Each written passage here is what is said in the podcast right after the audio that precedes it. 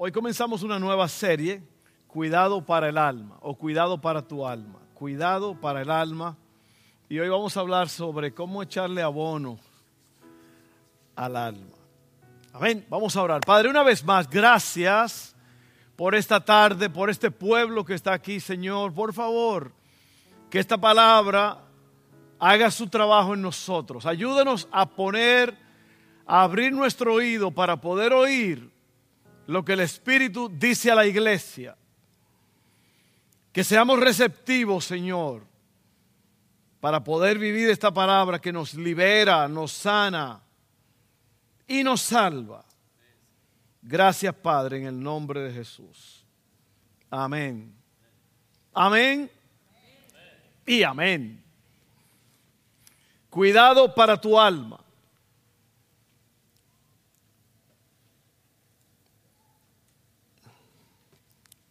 Esto va a estar un poco fuerte hoy aquí, ¿ok? Vamos a estar un poco fuertes aquí con este asunto. Esta es una nueva serie que estamos comenzando y en la próxima semana vamos a hablar sobre la depresión, sobre el miedo, sobre el pánico, sobre la ansiedad, que son cosas que eh, están causando muchos problemas. Pero antes de todo eso, yo quería eh, presentar la serie y más o menos decirles eh, de qué se trata todo esto, cómo es que esto se desarrolla, cómo es que todo esto comienza. Y el alma, usted sabe que nosotros somos seres tripartitos, de acuerdo a la Biblia, para que todo vuestro ser, espíritu, alma y cuerpo estén santificados para la venida del Señor. Entonces, espíritu, alma y cuerpo, usted sabe bien que el espíritu nos hace nos hace saber quién es Dios. El alma nos hace, ¿cuál es la palabra que estoy buscando? Aware. Conscientes. Ay, míralo. ¿Qué iba a pensar? El Espíritu nos hace conscientes de Dios. El alma nos hace conscientes de nosotros mismos. Y el cuerpo nos hace conscientes del medio ambiente. En el, medio, en, el, en el cuerpo tenemos los cinco sentidos. El tacto, el toque, el oído, el olfato, el gusto y la vista. Todo lo que perciben nuestros ojos, nuestros oídos, todo nos hace... Por eso cuando usted está dormido, usted no sabe lo que está pasando, ¿verdad? Que usted está dormido. Pero si usted está despierto, usted sabe lo que está pasando. Pero el alma, que es lo que vamos a estudiar, tiene tres componentes que son las emociones, el intelecto y la voluntad.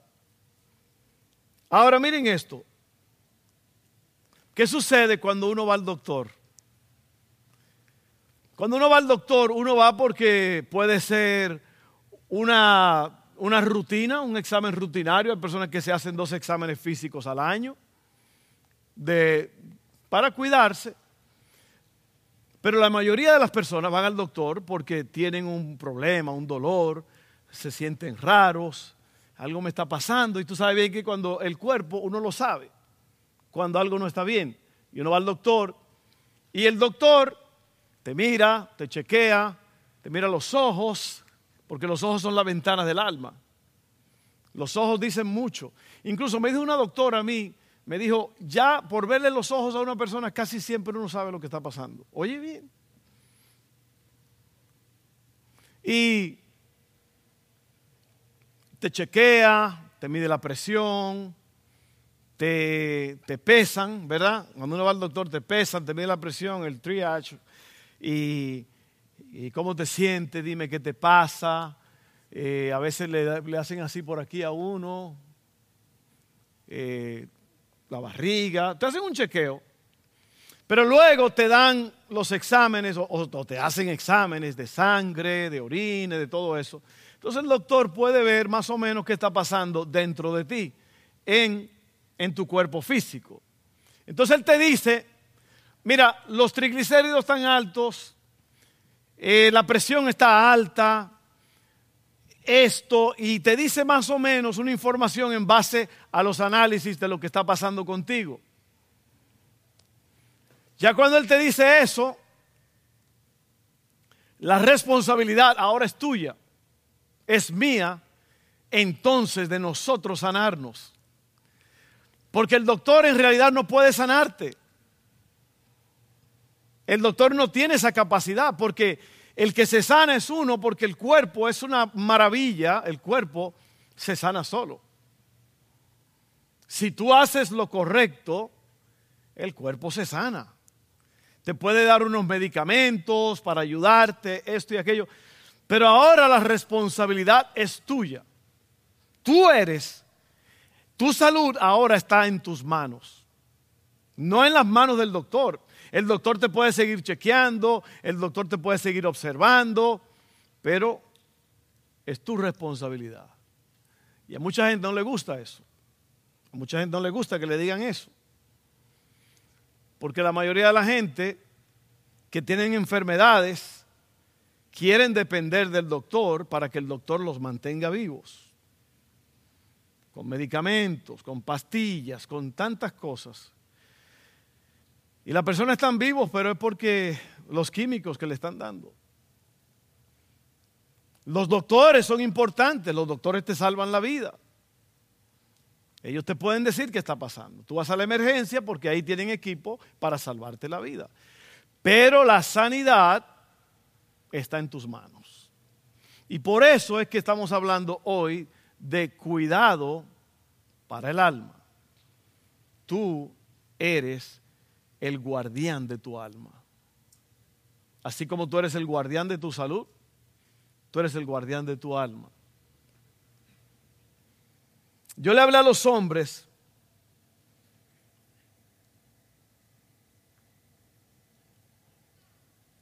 el jueves, le hablé un poquito sobre los valientes de David. Un tema que a mí me fascina porque David en la cueva de Adulán. la cueva tenía que ser una cueva grande porque ahí habían 400 hombres con David. Imagínate, aquí hay, no sé, algunos 300, 250. Y mira el tamaño de esto. Imagínate el tamaño de esa cueva para que haya 400 hombres. Esos hombres fueron a encontrarse con David porque necesitaban un líder necesitaba alguien, necesitaban a alguien que le diera dirección en su vida. Y David era el hombre. David fue escogido por Dios. 400 hombres que la Biblia dice que eran los amargados, los, los rechazados de la sociedad, los endeudados. Hombres sin futuro, sin dirección. Y David los convirtió en el ejército más poderoso de la tierra. ¿Cómo lo hizo? En primer lugar, los aceptó como eran, los amó y le enseñó lo que él sabía. David era un hombre de guerra entrenado en la soledad, en el campo, en el bosque. Cuando David se enfrentó a Goliat, David sabía cómo pelear, cómo usar las manos, porque él aprendió en la soledad. Y ahora David le enseña a estos hombres a ser verdaderos guerreros. Y según la historia, según los científicos, según los que saben de esto y los historiadores, no ha habido un ejército como ese ni lo habrá. Dice la Biblia que sus rostros eran como rostros de leones. y que peleaban con las dos manos, ambidextros. ¿Cómo lo hizo? Yo quiero convertirte a ti en ese guerrero, en esa guerrera. ¿Usted, pastor? Pues sí, yo soy el líder de esta casa. Mi esposa y yo somos los líderes de esta casa y hay otros líderes. Pero por este tiempo yo soy el que te va a decir cómo tú puedes vivir al máximo. Y no me da miedo decírtelo, porque para eso estoy yo aquí. Si no, mejor me voy a allá a Samaná. ¿Usted sabe lo que es, qué es Samaná? Samaná es un paraíso en el Caribe, en la República Dominicana. Mejor me voy a beber allá agua de coco. Pero el Señor me llamó aquí y yo los, si usted se deja, yo los voy a entrenar a ustedes para ser guerreros.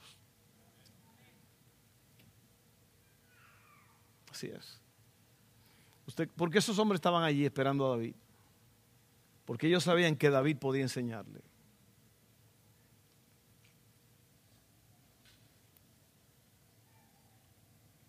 Déjame decirte, porque voy a entrar ya en el mensaje. Hay tres cosas muy importantes que tú tienes que hacer. Tú tienes que tener intimidad con Dios. Todo comienza ahí. La intimidad con... Yo me senté con una familia hace unos tres días en una mesa en un restaurante y les dije, la intimidad con Dios es la base para todo. De la intimidad con Dios salen las soluciones a todos los problemas. ¿Ok? La intimidad, David tenía intimidad con esos hombres. ¿Ok? ¿Y qué pasó entonces cuando ellos tuvieron intimidad con David, que ahora conocen a David y lo aceptan como su líder? Ahora David los va a enseñar y los va a entrenar para ser el ejército más poderoso de la tierra. Tú no te imaginas lo violento y lo agresivo y lo perverso que eran e, esos ejércitos de esos días. Esos eran hombres que adoraban demonios. Y David tenía que preparar a estos hombres ante la amenaza más grande que había. Y asimismo, nosotros tenemos que prepararte aquí en esta tierra para que tú puedas vencer todos estos obstáculos que se están comiendo a la humanidad, como el miedo, la depresión, la, ansiedad, la, tantas cosas. Usted sabe bien, usted póngale nombre. Y eso, para hacer eso hay que tener intimidad con Dios. Intimidad es tiempo, es conocimiento mutuo, es apagar el teléfono, apagar la tele, apagar el mundo a tu alrededor y abrir tus oídos absolutamente a Dios que te hable mientras tú también le hablas a Él. De la intimidad con Dios nace entonces el propósito. El propósito es ahora la razón por la cual tú fuiste creado. En el libro de Efesios 1 dice que fuimos creados para alabanza de su gloria. Tú existes para los propósitos de Dios. Pero ¿cómo tú vas a conocer el propósito de Dios si tú no pasas tiempo con Dios? Entonces ahora tú estás en intimidad con Dios y tú recibes por revelación, por la palabra, eh, por, el, por ese, ese silbido apacible del Espíritu Santo, tú empiezas ahora a recibir instrucción y ahora tú conoces tu propósito. Pero la intimidad y el propósito ahora, ¿qué, qué necesitan? Necesitan algo que se llama disciplina. Dice la Biblia que el necio muere por falta de disciplina. La disciplina es un esfuerzo, es un precio que tú pagas para obtener cosas mejores. Entonces, intimidad produce propósito. El propósito demanda disciplina. Y la disciplina entonces produce resultados positivos. Sin esas cosas, my friend, usted está perdido. Usted está solo, sin propósito y sin dirección en este mundo. Y las iglesias están llenas de personas que no saben lo que es pasar tiempo con Dios.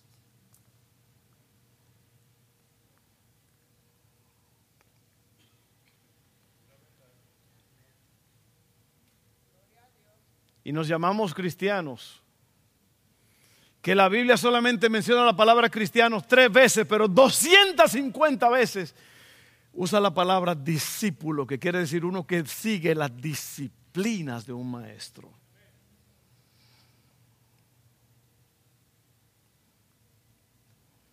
Mira al que está a tu lado y dile, bueno,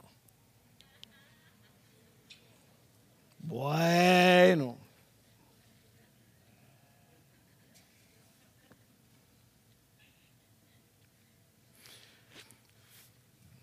¿Oíste? Intimidad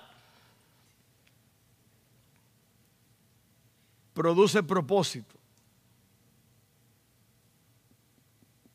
Eso es lo más precioso del mundo. Lo más terrible es una persona que no sabe para qué está en esta tierra y anda divagando, anda loqueando, como dice en mi país. Anda como una, literalmente como una gallina sin cabeza. Eso es un aparato raro, una gallina sin cabeza. Imagínate eso. Lo primero que yo hago, si yo veo algo así, empiezo a reprender.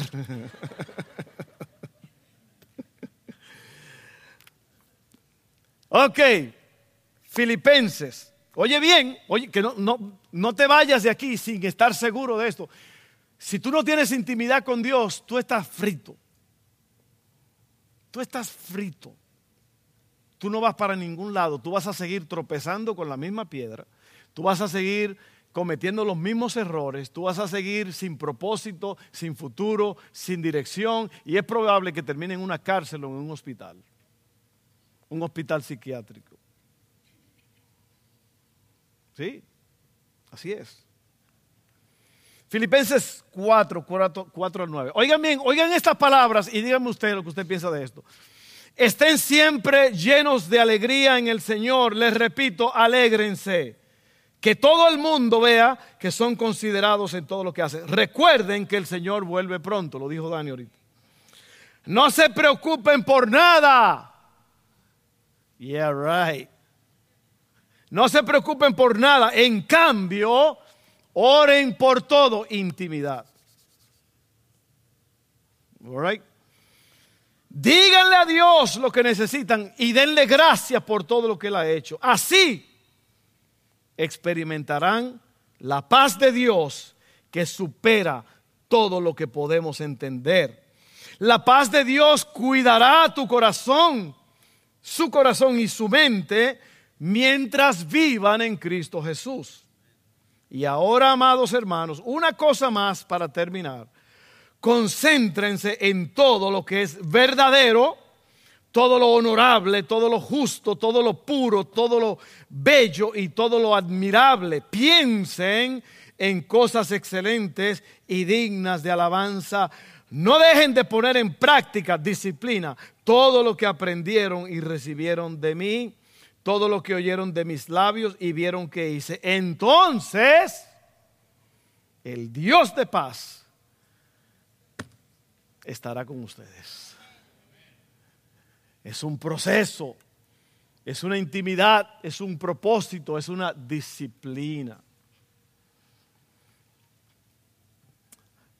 Vamos a ver ahora. Esto es una introducción de la serie. La salud mental. ¿Ustedes sabían que más de la mitad de ustedes están enfermos?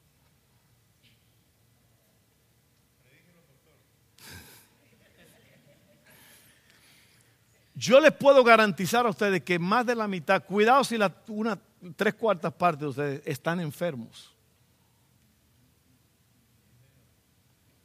Están enfermos. Déjame leerte esto y después tú me dices si sí o no. La salud mental comienza con un verdadero conocimiento de Dios, intimidad, y estar conscientes de nuestra identidad como hijos de Él. Propósito. Si usted sabe que Dios lo ama y que nunca lo abandonará y que ha preparado un lugar para usted por toda la eternidad, si usted sabe que sus pecados han sido perdonados, que Dios suplirá todas sus necesidades y le dará la fuerza para vivir responsablemente para Cristo, si usted no le teme a la muerte porque sabe que la vida eterna es algo que usted ya posee ahora y para siempre, si usted sabe eso, si profundamente sabe y cree eso, entonces usted tiene y tendrá una mente saludable. Así es. ¿Y qué es la enfermedad mental? Número dos. Es lo opuesto. Es un conocimiento distorsionado, torcido de Dios. Un entendimiento mediocre de tu relación con Él. Ignorancia de tu verdadera identidad como hijo de Dios. Y eso te enferma. Si tú no sabes quién tú eres, tú estás enfermo.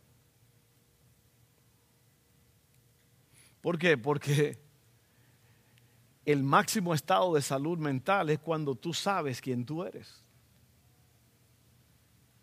¿Sabe que la Biblia dice para los casados y los que se quieren casar que dos no andarán juntos si no estuvieren de acuerdo?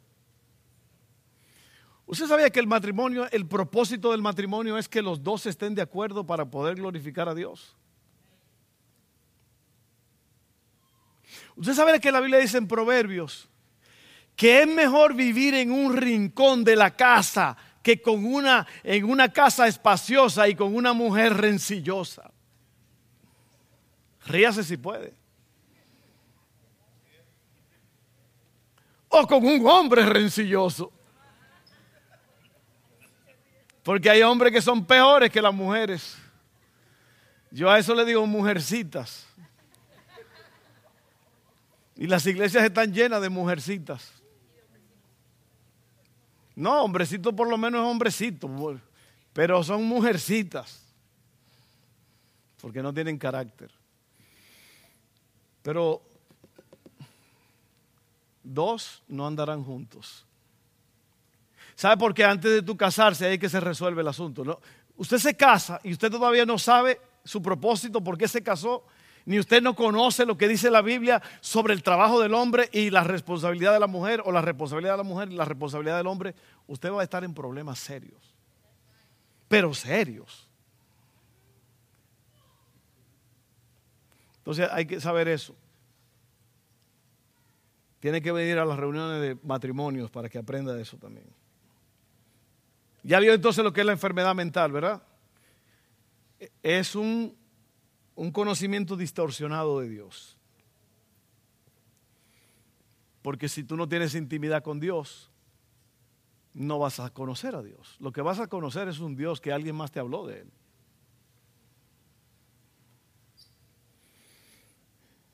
Número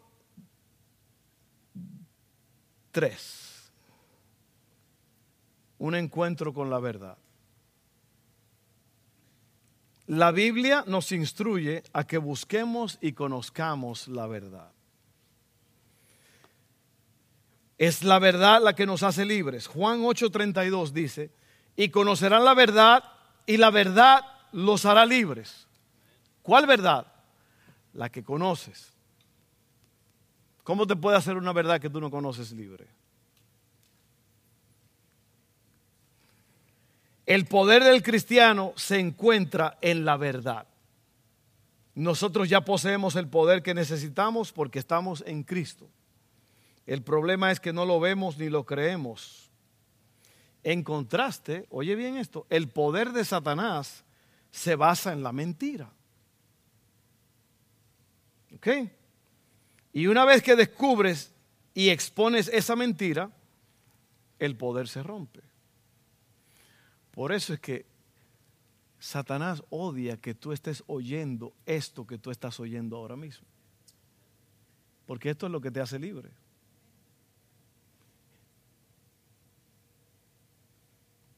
Esto es lo que te hace libre. Y te pone en la relación correcta con el Señor. Último punto. El proceso para la salud mental. Para ustedes, los que están enfermos. Que yo diría que son casi la mayoría de ustedes. No se ría. Sinceramente, dite a ti mismo ahora mismo, ¿estoy yo saludable en las cosas de Dios. Yo estoy en una intimidad tan grande con Dios que yo estoy siguiendo su propósito y su propósito me hace disciplinarme y porque yo estoy disciplinado, cosas grandes estoy comprendiendo de Dios, Dios me está usando y estoy desarrollando todo, todo lo que Dios me está dando. Si tú no estás en, en ese nivel, tú estás enfermo. Porque la gente cree que cuando le dicen enfermo, que estoy enfermo, pastor, que estoy malo, que estoy. No, no es eso. Es que hay una deficiencia. Si tú tienes un problema en el hígado, hígado graso, que un montón de gente lo tienen por todo el azúcar que comen, tú no vas a poder trabajar bien ni vas a poder desarrollar lo mejor que tú tienes en el trabajo. Si estás, si tienes un pie golpeado, si tienes un problema en tu cabeza, eh, eh, si tú estás enfermo, tú no vas a poder llegar a hacer lo que tienes que hacer. Y así mismo en la vida espiritual. Si tú estás saludable, si tú estás pasando, ¿sabes cuánto tiempo yo tengo enseñándoles a ustedes que tienen que tener intimidad con Dios?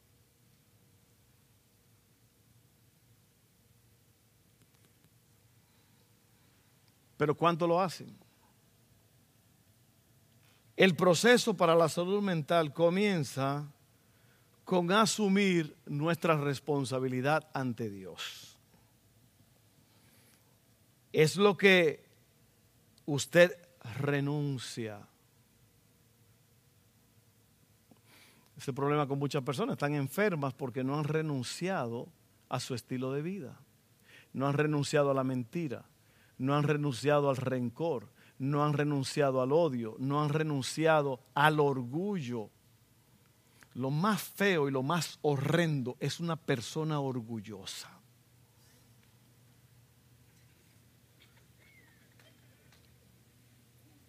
¿Qué se cree este? Okay. Yo estoy correcto, yo estoy correcta y a mí nadie me mueve. Oiga, si usted va a estar así, mejor váyase. Váyase al mundial y busque una cantina y emborráchese. Para que ahogue las penas, porque una persona orgullosa está ahogada de pena. No, no, no haga eso, no, no, no.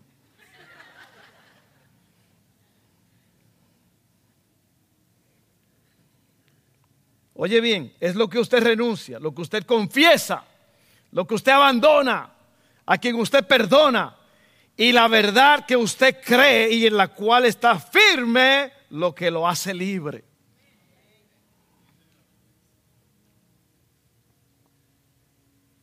Si yo estuviera ahí sentado, yo estuviera lleno de gozo, diciendo amén, amén, pastor, gloria a Dios, wow, predíquelo, pastor, como dice Gregorio.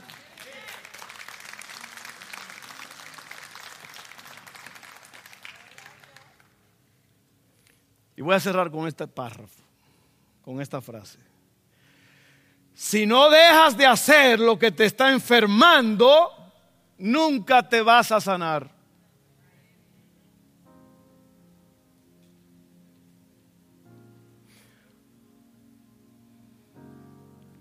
¿Qué estás comiendo?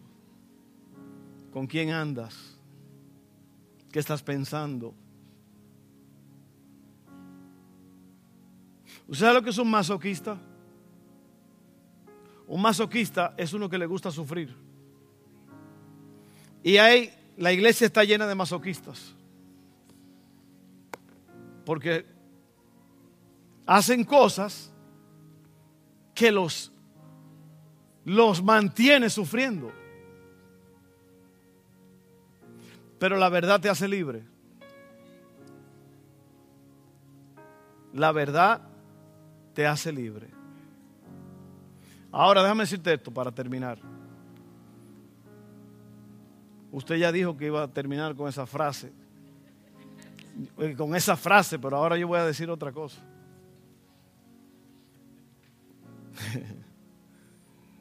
¿Sí o no, Vince?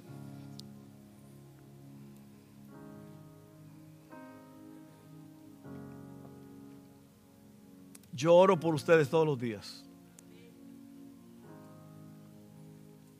Los hombres, el jueves en la noche, trajeron una ofrenda para los pobres. Comenzaron el, el jueves pasado.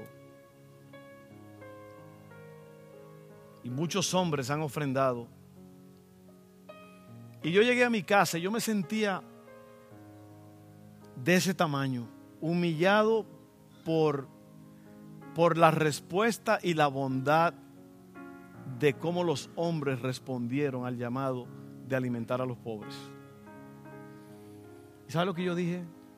Yo les rogué a Dios esa noche y al otro día en mi oración, abre la ventana de los cielos para esos hombres, incluyendo a las mujeres que son sus esposas. Ahorita me, dijo, me trajo un hermano una ofrenda y yo le dije, dile a tu esposa que gracias porque yo sé que ella es parte de eso. No dijo, ella no sabía, yo fui, saqué el dinero. dije, no, pero como quiera, ella, ella ya sabe, ¿verdad? Sí, ya sabe. Porque la cosa es familia, ¿verdad? Y yo, ¿y sabe por qué yo digo eso? Porque es un acto de obediencia. Porque esos hombres ya diezman aquí, ya ofrendan, pero ellos están haciendo un esfuerzo más para alimentar a los pobres. Pero ahora déjame decirte esto. Mientras yo estoy hablando, yo, yo trato de mirarlo a todos. Yo quiero saber quién está aquí. Y yo sé quién no está. Porque eso es lo que hace un pastor. ¿Sí o no? Un pastor tiene que saber cuántas ovejas hay en el redil, ¿no? Y yo lo veo a cada uno de ustedes. Y yo veo el potencial. Ojo, potencial es poder que no se ha soltado.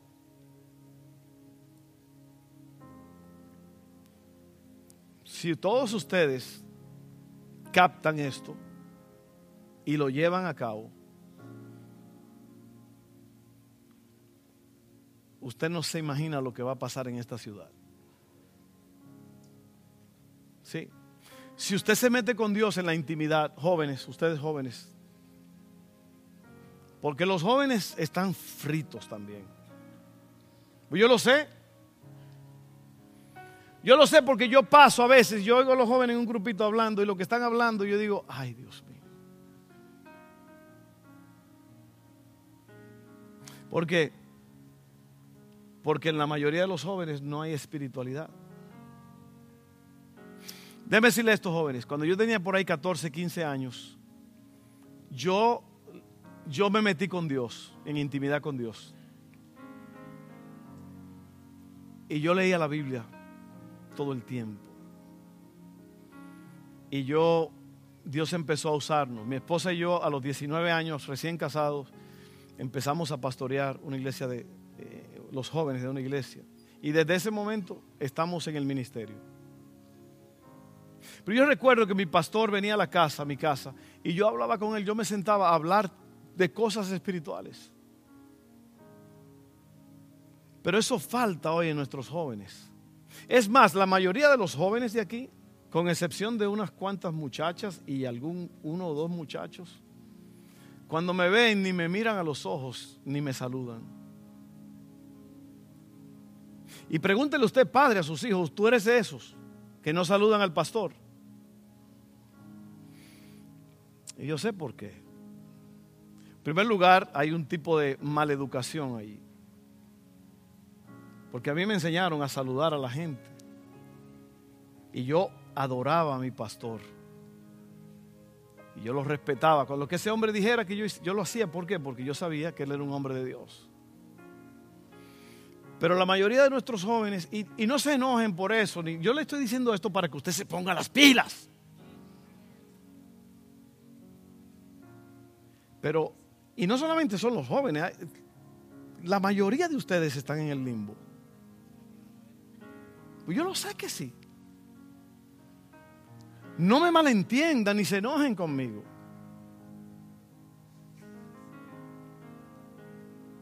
Pero es que yo, miren, cuando, cuando, cuando el doctor le, le pone la mano aquí, él sabe, él conoce el pulso, el pastor conoce el pulso de una iglesia. Por eso yo le dije al principio que yo quiero convertirlo a ustedes en guerreros y guerreras. Pero tiene que haber intimidad con Dios, tiene que haber propósito, tiene que haber disciplina y luego va a haber resultados. Jóvenes, apague el teléfono y póngalo en un lugar donde usted, ese maldito teléfono se está comiendo a la gente. Yo le dije a mi esposa los otros días a alguien, que si, si la gente en vez de estar mirando el teléfono estuviera mirando la Biblia donde quiera que estuvieran? Imagínate tú que tú estés en la oficina del doctor y ahí está la gente con la Biblia abierta. No, pastor, sí la tienen, lo que pasa es que es una aplicación que tienen en el teléfono. Yeah, right. Joven, apaga el maldito teléfono. Todo el día viendo y nada de lo que está pasando en el teléfono va a ayudarte nada. De TikTok y Snapchat y que esto y que aquello. Eso que te va a... Mira esto, esto es lo que te va a satisfacer. Esto es lo que te va a enseñar a ser un hombre, una mujer. Yo no estoy diciendo esto nada más por decirlo. Pero, y ustedes padres, ustedes tienen que ser responsables con sus hijos.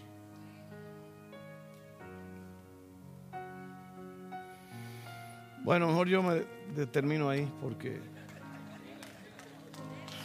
¿Sigo? Ok, vamos a seguir entonces.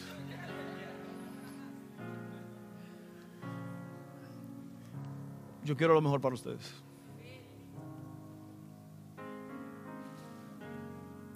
Imagínate que tú vas a tener paz en el corazón, tranquilidad, propósito.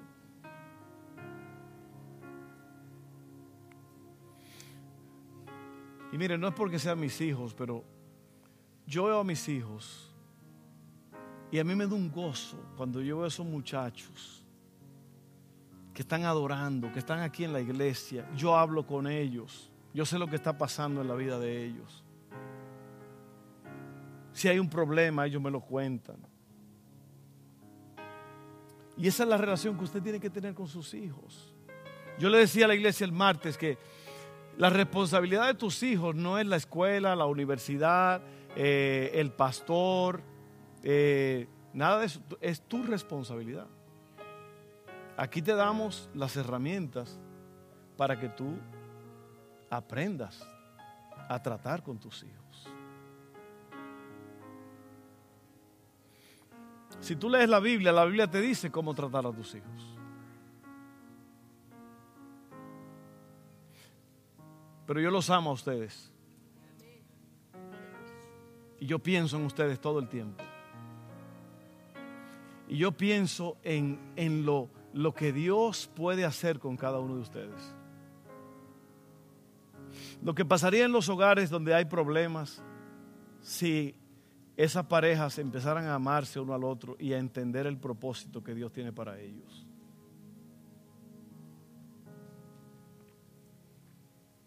Vamos a orar. Padre, gracias te damos en esta tarde. Porque tenemos que echarle abono al alma. Tenemos que cuidar el alma. Tenemos que tener salud espiritual, mental, física. Tenemos que tener conocimiento de lo bueno.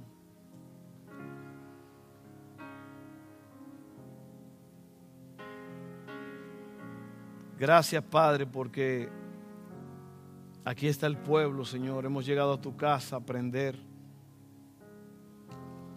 a recibir. Que nadie salga igual, sino que salgamos diferentes.